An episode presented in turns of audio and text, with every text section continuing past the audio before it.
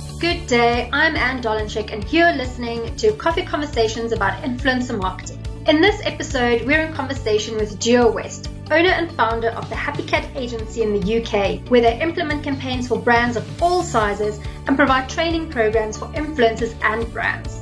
Gio started her influencer career over 10 years ago working behind the scenes with some of the biggest content creators in the world. Grab a coffee and listen as we discuss the rise of expert influencers how influencer tiers are blurring and what we should be looking at when identifying influencers for campaigns, and why relatability and authenticity are king.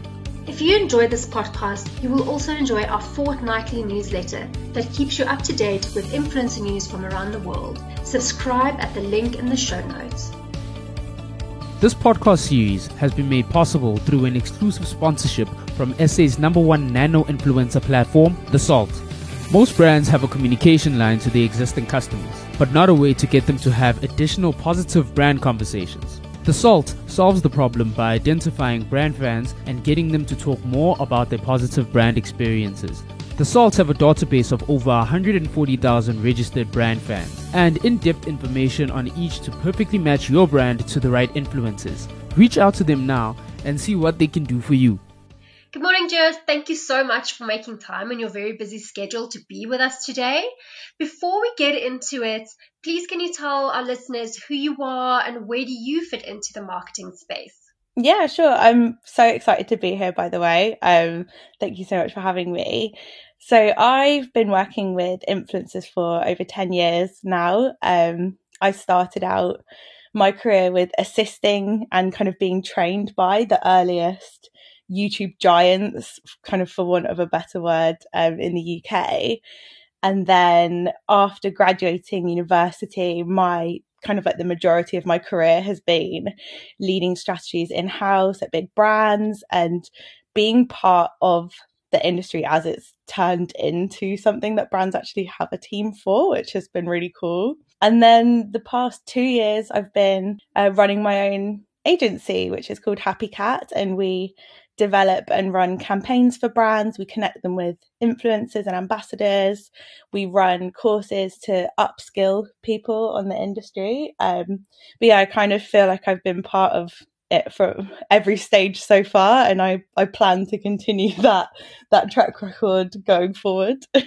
I absolutely love that because I think you and I kind of have similar paths, even though it's a bit different. I was in public relations and I just kind of fell in love with the digital side of it. And mm-hmm. then it was influencers came in, which back in the day was just bloggers at the time. And it was wonderful. And I just kind of also grew with it. And I'm so excited to be in this industry at the moment. Back when, when it was just vloggers and bloggers. every brand was like, get us some bloggers to our events. And you're like, oh, okay. Yeah. I know. I remember running those, like, we used to do like fashion week events and things like that. And it would be like, oh, like, how many readers does her blog get? And yes. it's so funny. And now you look back at it and you're like, that was like the bedrock of everything that's happening now. Oh, man. And we, uh, like, we had no idea at the time how like i i knew that it was an industry that i was interested in. It kind of combined all of the things that i loved which is you know being creative but i also was really interested in marketing.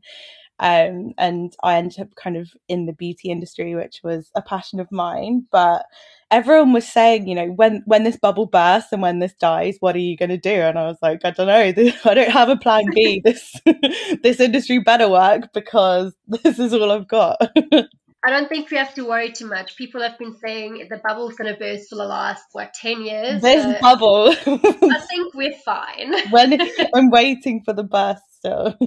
So today we've got Jo on because she is going to talk to us about more about influence marketing and we're just going to delve in a bit deeper. So I think Jo, let's start with the basic. And I know a lot of people get a bit confused with the following. If you can maybe tell us in your mind, what is the difference between an influencer, a content creator, and then those people on social media that's just super popular, but they're not necessarily influential? Yeah, I love I, I love this question. It's such an interesting topic and I think it's such a personal one as well. I feel like everyone would give a really different answer. Yeah. Like I know like especially in the UK and the US, a lot of the influencers that I work with would actually not use that term to describe themselves and they probably kind of resent the term a bit. But I feel like the word influencer has become quite a generic term just to kind of it's a way for people who maybe don't understand the industry as much to kind of it has. en- encompass everything that people do on social media.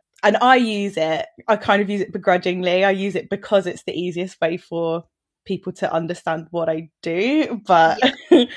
um but i i kind of i try and say that I like the word creator or like content creator. That's what they're doing. Like, you know, the job is creating content online and that's what their expertise is in. I like the word advocacy. That's how what they're doing, the content creating relates to brands and it's where the value for brands lies is in advocacy. But uh, yeah, I kind of feel like anyone can be that. You know, if you have a channel of any size and people are following you, even if it's, you know, 50 people, if those people are following you because they really like your content and you have a passion for something and they kind of share that passion, then you do fall into that, you know, whatever we want to call it, influencer, creator, advocate. I think anyone can fall into that that bucket if they have you know some sort of purpose and an audience beyond their mum and their school friends but still an influencer right it depends on what you're talking about if you're influencing your friends and your family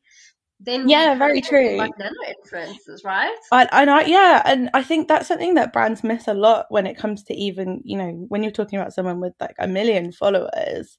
Sometimes the the most influential value you're getting from them is that kind of you know they're passing your product over the table at brunch with their mum. Like if if they are willing to talk about your brand over every other brand that they have access to within their close social group, then like I think you've kind of you've won more than just kind of paying them to talk about you to their audiences. no, absolutely. And I feel like that's probably the most flattering or the most powerful form of advocacy is that one on one connection where someone's trusting you to give them an honest opinion about your brand experience or a service that they might want to try. And if you, as a close friend or family member, or just someone in their social circles, whether it be at work or gym or a book club, they trust you and they're going to trial that product to see if it's it, it kind of lives up to your hype. Yeah, exactly. Like they are, they're they're the key opinion leaders in their social groups. Like even I know myself personally, I've worked in the beauty industry for years now and you know my friends and family will come to me first if you know some they need some advice on you know the best mascara to buy or which foundation should I wear for my wedding and things like that just because of all of us, I am the one who's had the most exposure to products and brands. But it's the same for influencers. You know, they they get sent thousands of products a month and they have been doing this for years. They are the experts in that category. So so yeah, if your brand kind of earns their respect to the point where they will recommend you offline like that is that is the goal for me that's a successful campaign in my eyes no absolutely because they truly believe in what they are kind of promoting and we're always saying that authenticity and just that alignment with the right influences that's where the magic lies otherwise yeah. it will fall flat completely I completely agree. So when we look at our different types of influencers, our nano, micro, and macro influencers, um, how should brands be kind of using these tiers differently? And also, what KPIs would you couple, generally speaking, to these different tiers? Well, I find the tiers conversation interesting because I feel like it was a really good way a few years ago and kind of at the birth of the industry to put influencers into buckets and to kind of like I, a lot of the campaigns that I was building maybe five years ago were built on this kind of like strategy of tiers. But actually, like I kind of feel like I don't know if you feel the same, but like they're not. I feel like people are kind of realizing that follower numbers don't actually mean much anymore. Like with it means zero. Yeah, the way that the algorithms are going, you know, p- nobody sees all of the content that all of the people that they follow post. Yeah. And like I was having this conversation with a brand the other day who they were so they were so set on a particular influencer because of their follower number. And I was trying to recommend someone a lot smaller. Um, and kind of you know balancing out with more smaller profiles and kind of maximizing the budget and the way i kind of spelled it out was this person that's got a million followers they've got a 1% engagement rate there's a thousand people engaging with their content on average. And the other person I was proposing had 10,000 followers, but a 10% engagement rate. So the engagement figure is the same for those two people. And what you're paying to access that 1,000 people to the person with a million followers is so disproportionately large to access the same number of people but through a, you know a channel of 10,000 followers. So I think I think yeah, people are starting to get it. Like what you really want to look at is things like, you know, something that's more indicative of actual value, like the content quality. If you're comparing what an influencer can create versus like a media agency, again, you're you know, you're maximizing your budget so much more mm-hmm. by investing in an influencer than a whole team and a studio, you know, and all of that. And then the connection to their audience. I like to always check the comment section and just see, you know, is it just kind of yes. spammy adoration and, you know, like loads of emojis with heart eyes and fire and all of that? Or is it, if it's a content piece around a hair product and all of the comments are like girl your hair looks great like where can i get this i need to try this you know it's showing that the audience has actually connected with that product and the brand and they've understood the the purpose of the content that to me is gold versus just kind of putting people into these brackets of followers. And I 100% agree with you. And to your point, the million follower influencer versus the 10,000 um, follower influencer, also the kind of engagement you're getting from the smaller influencer is so much more personal and they generally have the time to kind of have that one-on-one conversations where the person with a million followers often don't. So yeah, massively. That, yeah, that relatability and that accessibility where people follow them, you know, saying we we have this conversation. You never get that from the very big macros, which already makes a difference. Yeah, I completely agree. I think like typically if you if you did kind of want to simplify it for a brand and do it by these tiers, I'd say that yeah, the kind of nano macro level is where you you get the most trust and their audience is probably more primed to advertorial content than a larger audience just because there is that real emotional connection. They probably do know in person or at least chat to online, like the majority of their audience. Yeah. And then these kind of mid tier guys are more likely to have pro equipment. They're probably more likely to be doing this full time than like a micro or a nano where it might be kind of more of a side hustle. So if, if it's content that you want, then mid tier is probably better because they've got more time than the people, more time and they're more affordable than these kind of higher tier influencers, but they have more time and more equipment to shoot really high quality content than maybe people with a smaller audience. So that's maybe how I'd segment it. If someone might have 50 followers, but they're in a very, very niche kind of market, which then makes them kind of a macro within that industry exactly. and not necessarily a nano, again, looking at follower counts. Yeah, exactly. I, I kind of feel like as well, you always need to have that balance. So I try and always have one or two rolling ambassadors who are maybe known names outside of the social media space that just kind of gives you a bit more brand equity, especially for a, smaller brand. It's always good to have some association with people who have a kind of respected name. But yeah, you can't, you're not going to be able to afford to work with them on scale for starters.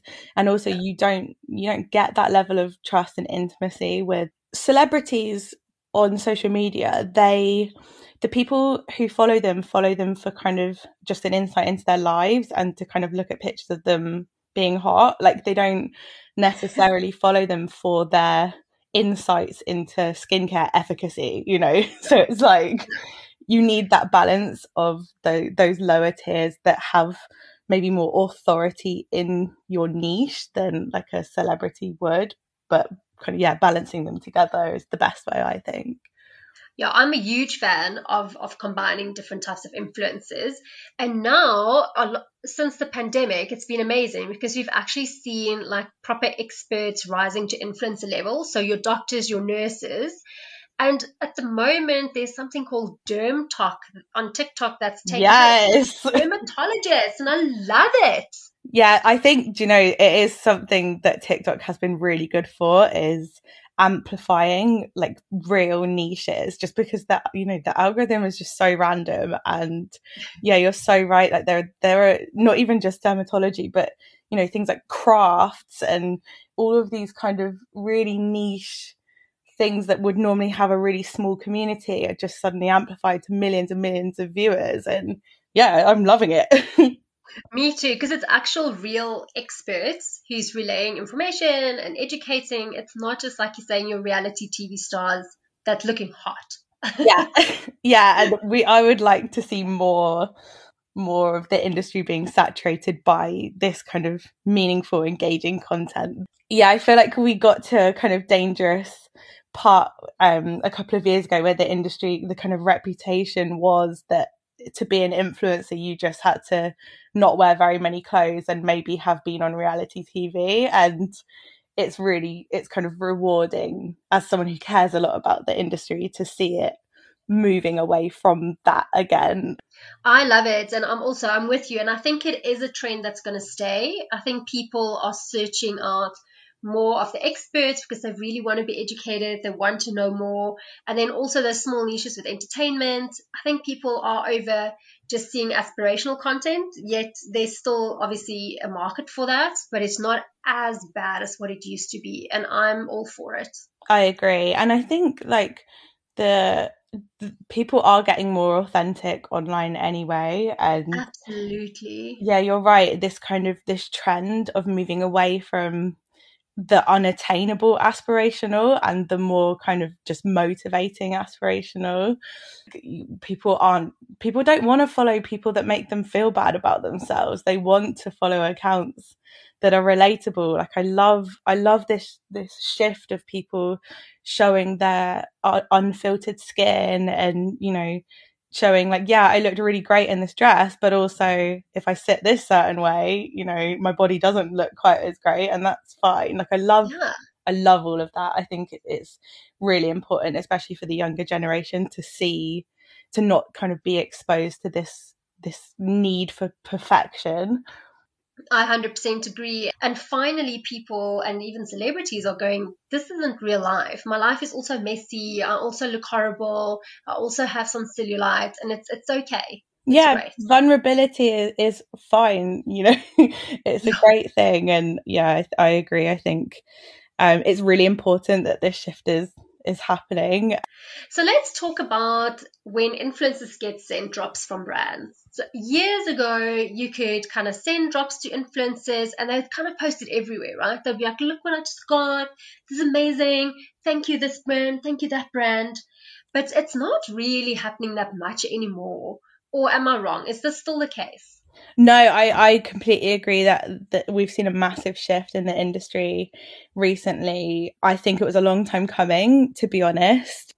I understand when the industry was new and brands didn't really have budget and influencers didn't really know that they could be charging and you know it was all it was all still a bit of kind of a free for all but you know this is a serious industry now it's multi-billion dollar it's all over the world there are tens of thousands of people who do this as a job and uh, and I'm really pleased to see the industry moving into this more kind of professional like value exchange conversation versus kind of just sending something like i think send, sending product is fine but it should yeah. be it, it should be with the objective of determining product and brand fit and you know does the influence actually like the product before you enter into a discussion about promotion and i think that any coverage you get from that is a bonus i don't think it should ever be the objective anymore i think you shouldn't be sending product if you don't have the budget to then follow through with a campaign beyond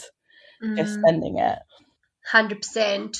So then realistically, if brands are sending uh, drops to influencers, what is what can they expect from that influencer?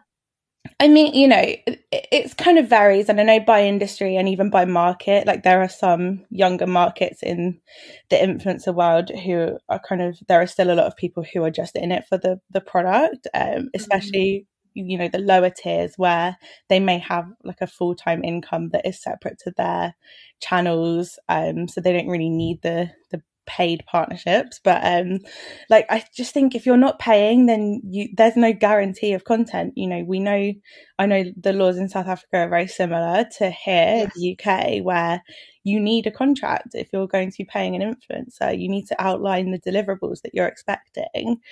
If you want any level of creative control such as you know making sure that the key messaging of your product is coming across or you want it to be shown in a particular way or whatever then you you should be willing to pay for it. So i think if you if you are just sending product then you should be expecting at best you know some level of coverage that you haven't had any control over.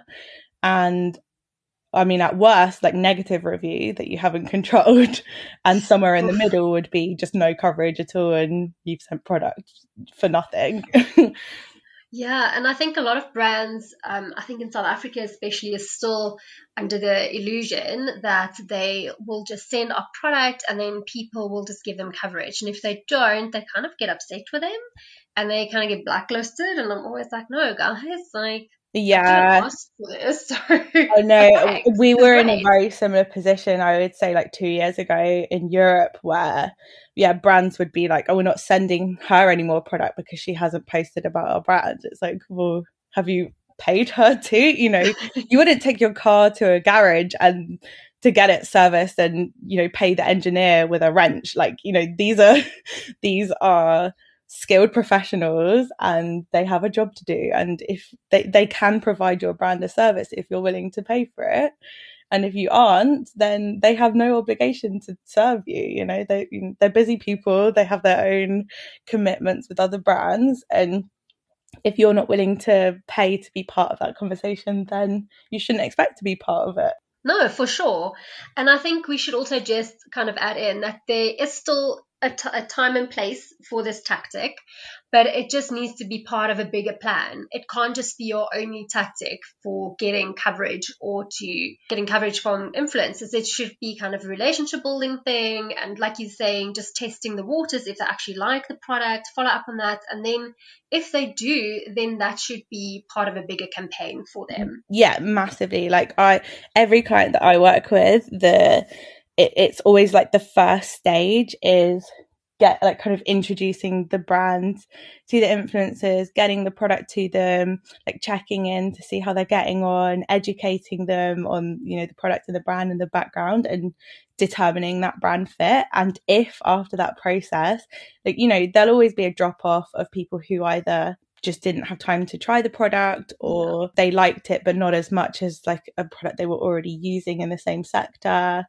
or they did like it and they would want to work with the brand, but they don't really have time in their schedule to commit to a new partnership or whatever. And from that long list, we'll then be able to determine a short list of people who fell head over heels with the product and they're like, oh my God, I need to tell my followers about this. Like, let's collaborate on a campaign. And that's kind of the sweet spot is those people who have had the opportunity to get to know the brand over time and fell in love and now they're kind of hooked and they're going to be one of your big advocates. I love that you said that because so often you see these posts like people have been using a skincare product for like two weeks and they're like, oh my gosh, my skin is so amazing. And you're like, no, you can't. It has to be like at least 28 days before you even can see any difference. So it's yeah. this very inauthentic post. But when you do have this relationship with the influencer, you send them product to try and you check in with them, at the end of the day, those reviews or those posts or that content is going to be so authentic and just so beautifully aligned with what your brand is about. Yeah, exactly. And I think there are so many industries as well which you just won't trust a review unless you know that the product's been used over time. Like one of our clients is a pet food brand. I know from my own pets that they need to have been eating something for like a month before I know whether it's yeah. actually getting on with them and they love it. It's the same as you say with skincare or, or like hair products. We, you know, one of the the brands that we work with, they're a like a men's hair health brand. One of the advocates, we didn't start working with him in paid content until he'd been using the products for like six months. But at that point, Amazing. he was able to say in his content, you know, I've been using this for the whole of this year so far. And I like I'm so excited to tell you about it because I love it. That's so much better than oh these guys sent me this product like last week and yeah I like the smell so I'm gonna tell you like Hashtag no filter. That's how this podcast is delivering real down to earth stories told by real people. For an influencer campaign that takes brand conversation to everyday real life situations, go check out thesalt.co.za. They are the undisputed experts in real influencer marketing. But I also feel like consumers are so smart these days because you've got so much access to everything and peers and social media and Google that we can't fool them anymore. If they smell a rat, they're going to smell a rat. And yeah. They're going to voice their opinions as well. And then you've got a huge reputational issue on your hands. Completely. And I think that it's one of the issues with if we're kind of looking at this like reality TV star bracket of influencers where you'll get these brands i don't want to name names but you know for example like some sort of hair growth vitamin and you'll see like a thousand people posting the same picture. It's the same photo with the same caption like there's no authenticity oh, there at all. I don't believe for a second that they've even tried the product. It's so and it desensitizes you. Like the audience yeah. you know, they they they'll just scroll past. They're not even going to engage. Once you've seen that post, you've seen it a thousand times, you know. And that's really sad because influence marketing is all about yes, getting the same message across to your audiences, but it's like everyone adding their own little creative flair to it that works for their audiences. Otherwise, you might as well have just done a branded ad because it's going to have the same effect. Yeah, people, you know, people are so nuanced, and it's those nuances that I love that are coming out more and more in the industry. Everyone's got their own take, and I'd much rather see someone who I have a genuine connection with that I follow on Instagram. I'd rather see her take on a product than the brand's take, but just kind of billboarded through her channel. Absolutely. And again, people can see the difference. Yeah, they can. You're so right. Consumers are so savvy these days. I think, if mm-hmm. anything, consumers are are less trusting than they should be. I yes. think there are still consumers who see the word ad and kind of switch off, which I think is a shame because any of the influencers that I work with personally would never accept a partnership with a brand that they didn't genuinely love and they didn't mm-hmm. share the brand values of. But I think it is those negative perceptions are being perpetuated by that kind of that bucket of influencers who will just work with anyone for money. Yeah, and unfortunately, those are the big news stories we always see, right? Yeah. There's, there's so many more amazing campaigns and influencers, and I think they're the majority. Like 90% of campaigns and influencers are genuine and are lovely, and it really works out really well.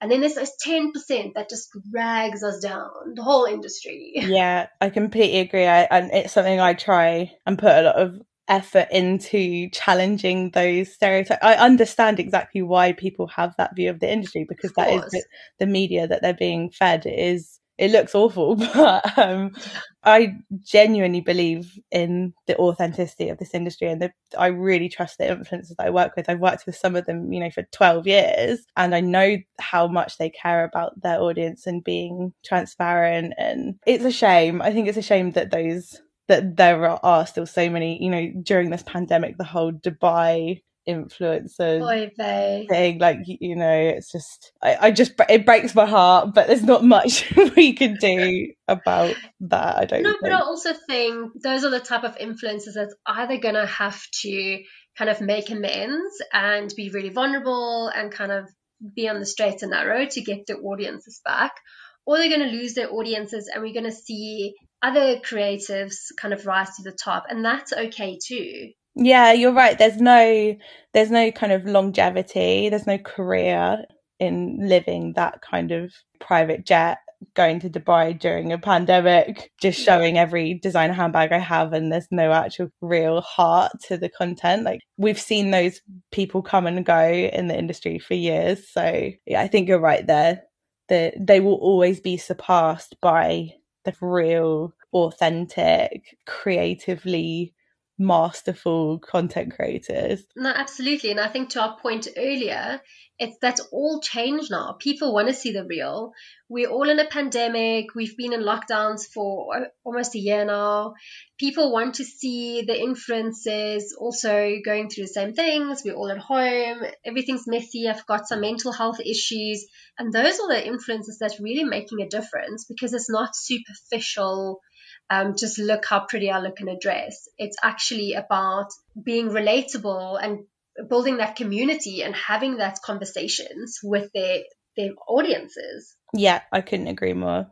So, when we talk about marketing, obviously there's campaign bursts and then there's also kind of always on tactics. And it's no different in influencer marketing. We also use that. For you, in your mind, what would you say is kind of the best time to use your always on campaigns, or when is it best to use kind of just those campaign bursts? um, what kind of objectives would you align with those? Because I know a lot of clients kind of get a little bit confused with that. Yeah, they do. It's it's a conversation I have with all of my clients as well. I again, I think it's all about balance. I would always encourage where possible to have these longer term contracts. You know you know we keep saying it's all about that authenticity like the genuine connection and partnership. And like even just from a business case it makes more sense because there's an economy of scale with these fees with most influencers like generally yeah the the cost per post is reduced the more posts are kind of locked into a contract. But um but from a brand equity piece i think having somebody who is aligned with your brand and their audience kind of associates your brand with their channel um you can only really achieve that if you're having this like always on longer term. And also like i think another thing that a lot of brands don't realize is you can you can contract deliverables without determining exactly when that deliverable will be and what it will be about. And that will give you more flexibility. So you can say you know we have three instagram posts with you between now and may. And if there is a period that comes up that suddenly you need to be reactive to you don't you know you can turn that on next week. You don't have to go through the negotiation the contracting phase again. You all you need to do is get a brief out. So there's the benefits there in cost in reactivity but the the downside of own of kind of putting all of your money into these long term campaigns is it is harder to then be reactive for mm. you know for example if the audiences that you've got with your long-term ambassadors you're kind of reaching mums and fitness and food but you then realize you'd actually really love to try and reach an older market and you you're not hitting any of those points but you don't have any budget left. If you had segmented some budget for campaigning you could have then found another influencer who reaches an older market for that period and just kind of done like a one off with them I think that, you know, and it's great for things like busy periods. I know in skincare, like Mother's Day is a huge period. Obviously, the kind of Cyber Week, Christmas, like Q4 madness is always busy in marketing. So you might want to turn on a couple of burst influences in those periods just to add surplus to what you've already got with your always on ambassadors but I, I just don't think you can expect them to land in the same way and resonate in the same way because mm. there there isn't like the equity built with the audience and the audience aren't primed to see your brand positioned with that influencer if it's the first time that they've ever spoken about you. I love those points. They are so valid. So then the big question is is influencer marketing for every brand? No, I don't think so. um, I, t- I turn down campaigns all the time because I feel like the brand's budget would be better placed in a different media format. But influencer marketing is for every brand whose target audience is active in communities on social media outside of their personal bubble. But I think that there are layers to it as well because, you know, for example, typically men over the age of 65 don't tend to follow people on social media that they don't, you know, actually know. So trying to reach them with an influencer campaign would be fruitless. But there are more niches popping up. You know, it could be this is such, this is me stereotyping, but you know, there may be like a niche YouTube channel in like garden tools or like bird watching or something and they have like a cult following of men in that demographic and then in which case if you've got a product that relates to that niche and you know you want to reach that audience then maybe an influencer campaign with a channel like that would work I, I think influencer marketing is a bit of a buzzword and you might be getting pressure from investors to. Explore it. But there are still so many great media channels out there that aren't social media that are relevant to so many audiences, probably more so than social media is. No, absolutely. And I also always say, um, if you are doing influence marketing, you should try and do other marketing activities as well. So you have as many touch points as possible, whether that be out of home, print, um, just digital campaigns, just kind of linking everything together. So your consumer kind of sees your brand messaging at so many different points that at some point they start loving your brand or they they encourage to trial it. I completely agree and I think the trust thing as well comes into this, right? Because I think there are certain demographics who are less trusting of social media advertising than others, but they may be more trusting. Like I know I'm taking my mum as an example. My mum would trust a magazine ad more than she would trust an Instagram ad but if she if she was exposed to both and also saw the product on tv you know suddenly yeah you're right it, starts to infiltrate the psyche a bit more and she might be more trusting of the the instagram ad because she'd already been exposed to it in the areas where she did feel more trusting of the content so then let's have a look at how do you think influence marketing has changed from what we saw maybe five years ago to what we're experiencing now? I feel like it's moving to a more like sustainable like i'm so pleased to see this shift actually and i think the pandemic actually has been really pivotal in this is kind of reducing this this excess that was in the industry. 100% i feel like brands are not you know mailers for product used to be this kind of grand excessive like hundreds of pounds per mailer with like a hundred different shades of the same product, even though, you know, one person cannot be 100 shades, you know, and they, it would have all these gimmicks and it would have like lights in it and like a screen and all of this stuff that can't be recycled. And, you know, influencers don't know what to do with all this excess packaging. And I think, like influencers are putting a lot of pressure on brands to reduce this wastefulness and i'm even seeing in europe especially like brands are not sending product without contacting the influencer first and checking whether or not they want to receive it, which I think is reducing waste as well. So that's great to see. And then also kind of as part of this like mass wastefulness, I think we're seeing less of the I'm I'm choosing my words carefully. I feel like 5 years ago, I don't know if you agree, like the industry was kind of a bit of a jolly. Like people were just going to Barbados on like five star all expenses paid trips yes! to launch I never got in on that. Oh my god. Yeah just yeah I know I missed out man. Where was my Miami weekend? But but yeah I feel like and it would be to launch like a lip gloss. Like it wouldn't even be like this like life changing thing. So I think I think influencers are taking their channels more seriously and seeing you know their careers and their businesses and realizing that um, they want to work professionally with brands rather than just kind of living this excessive lavish lifestyle that doesn't actually have any business gain and probably doesn't actually look that great from the outside. Again yeah the reputation was slipping a lot and we seem to have got to a point now where brands you know we've done amazing launches over zoom this past year so we don't need to be spending a million dollars to launch something just by taking three people away on a weekend to the beach like i completely agree with you and i also remember doing all these launches and the more kind of lavish it was you knew the more influencers would attend because that was kind of what it was about the best food the best drinks the best goodie bags and then you knew you'd get you're kind of full of influencers there. Where now you're completely right. It's more about do they align with the brand? Do they want to be associated with it? They're very picky to what launches they go to these days. And like you say, there's so many launches, most of them are online now, and it's actually been amazing. We see more attendance because people don't have to brush from wherever they were or they don't have to get super dressed up and sit in traffic.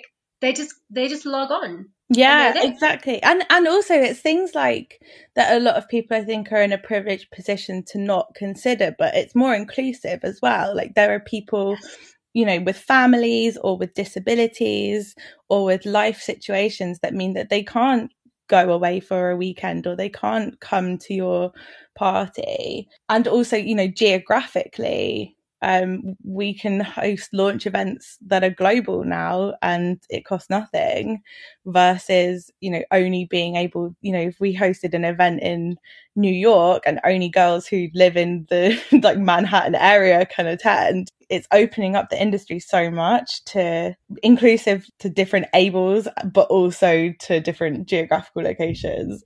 You're so right, because in South Africa, the, the main launches would kind of be concentrated to Johannesburg or Cape Town. And if you didn't live close to those towns or you couldn't make it, it just kind of you missed out as an influencer if you were invited. Yeah, and it, it, was such a shame. Like we used to get, I used to get messages from like even in the UK, which is uh, you know geographically very small, but if you don't live in London, a lot of the time yeah. you you were just not getting invited to the events. And you know, some of the biggest fans of your brand could live by the coast or live in Scotland or live in the north, and they just were not. They didn't feel connected to the brand because they weren't on those guest lists. I love that this has changed now. And I think online launches was here to stay and maybe not um, exclusively online, but we will see physical launches come back, but then also have that live streaming component so that you can still be inclusive, which I'm very excited about. I agree. Yeah, it's definitely something I'm going to take with me out of the last 12 months. Absolutely. So, Gio, please can you give our listeners your top three tips on running a successful influencer campaign? Yes, I think oh, I have many, but I'm trying trying to get down to three. Um, I think that building building strong relationships with people who genuinely love the product and share your brand values and just making sure that you have these kind of longer term relationships rather than rushing into agreements with people. They haven't even tried your product. You haven't determined whether they're actually aligned with your values. We keep saying it but it's authenticity and genuine connection and partnership is so much more valuable than just throwing money at um at a social media post and that's kind of the end of the relationship. I would say in like ensuring that the content is collaborative I think a lot of brands fall down on this this concept that like I'm paying for this and therefore I need to script it and direct it and it needs to be exactly like a branded production.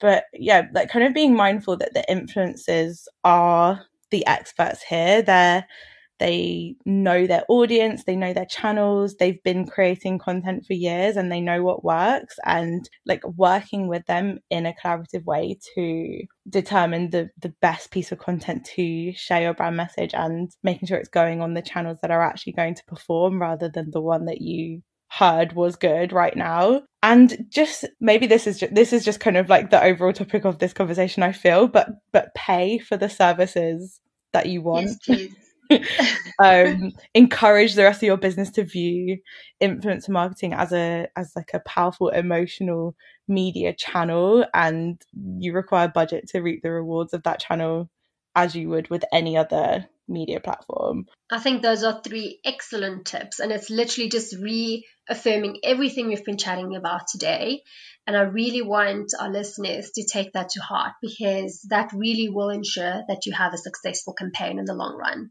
So, just sadly, we come to the end of our conversation. This has been super insightful and fun and informative. So, thank you. Thank you for having me. I've, I could have talked with you for hours about this. So, well done for keeping me for 45 minutes. Perfect. We will definitely get you back because we've got a lot more topics I feel like we can flesh out on this podcast. Yes, I completely agree. And I'm here. You know where I am. I know where you are. I've got your email address now. um, but before we go, can you maybe just tell our listeners where they can connect with you online if they want to find out more about what you do and who you are? Yeah, so um, it, the best place is to head to happycat.agency. It's our website. Uh, it's where all of our influencer marketing courses are. There's loads of information about how we can work together in different ways, whether you're a brand or an influencer or just someone who is really interested in this industry. And I think I'm not biased, but everyone should be interested in this industry because it's always changing and growing and there's so many cool ways that you can get involved from the smallest budgets to millions of pounds. So I'm on there all the time. Come and chat. Amazing. So, Jill, we'll chat to you soon and thanks again for your time. Thank you so much. This podcast series has been made possible by The Salt the influencer company that turns influence into affluence. In the same way that information is presented in this podcast in a relatable and authentic way, The Salt gets your customers to tell their real brand stories to their community. Go to thesalt.co.za to learn more about how The Salt can help you grow your business.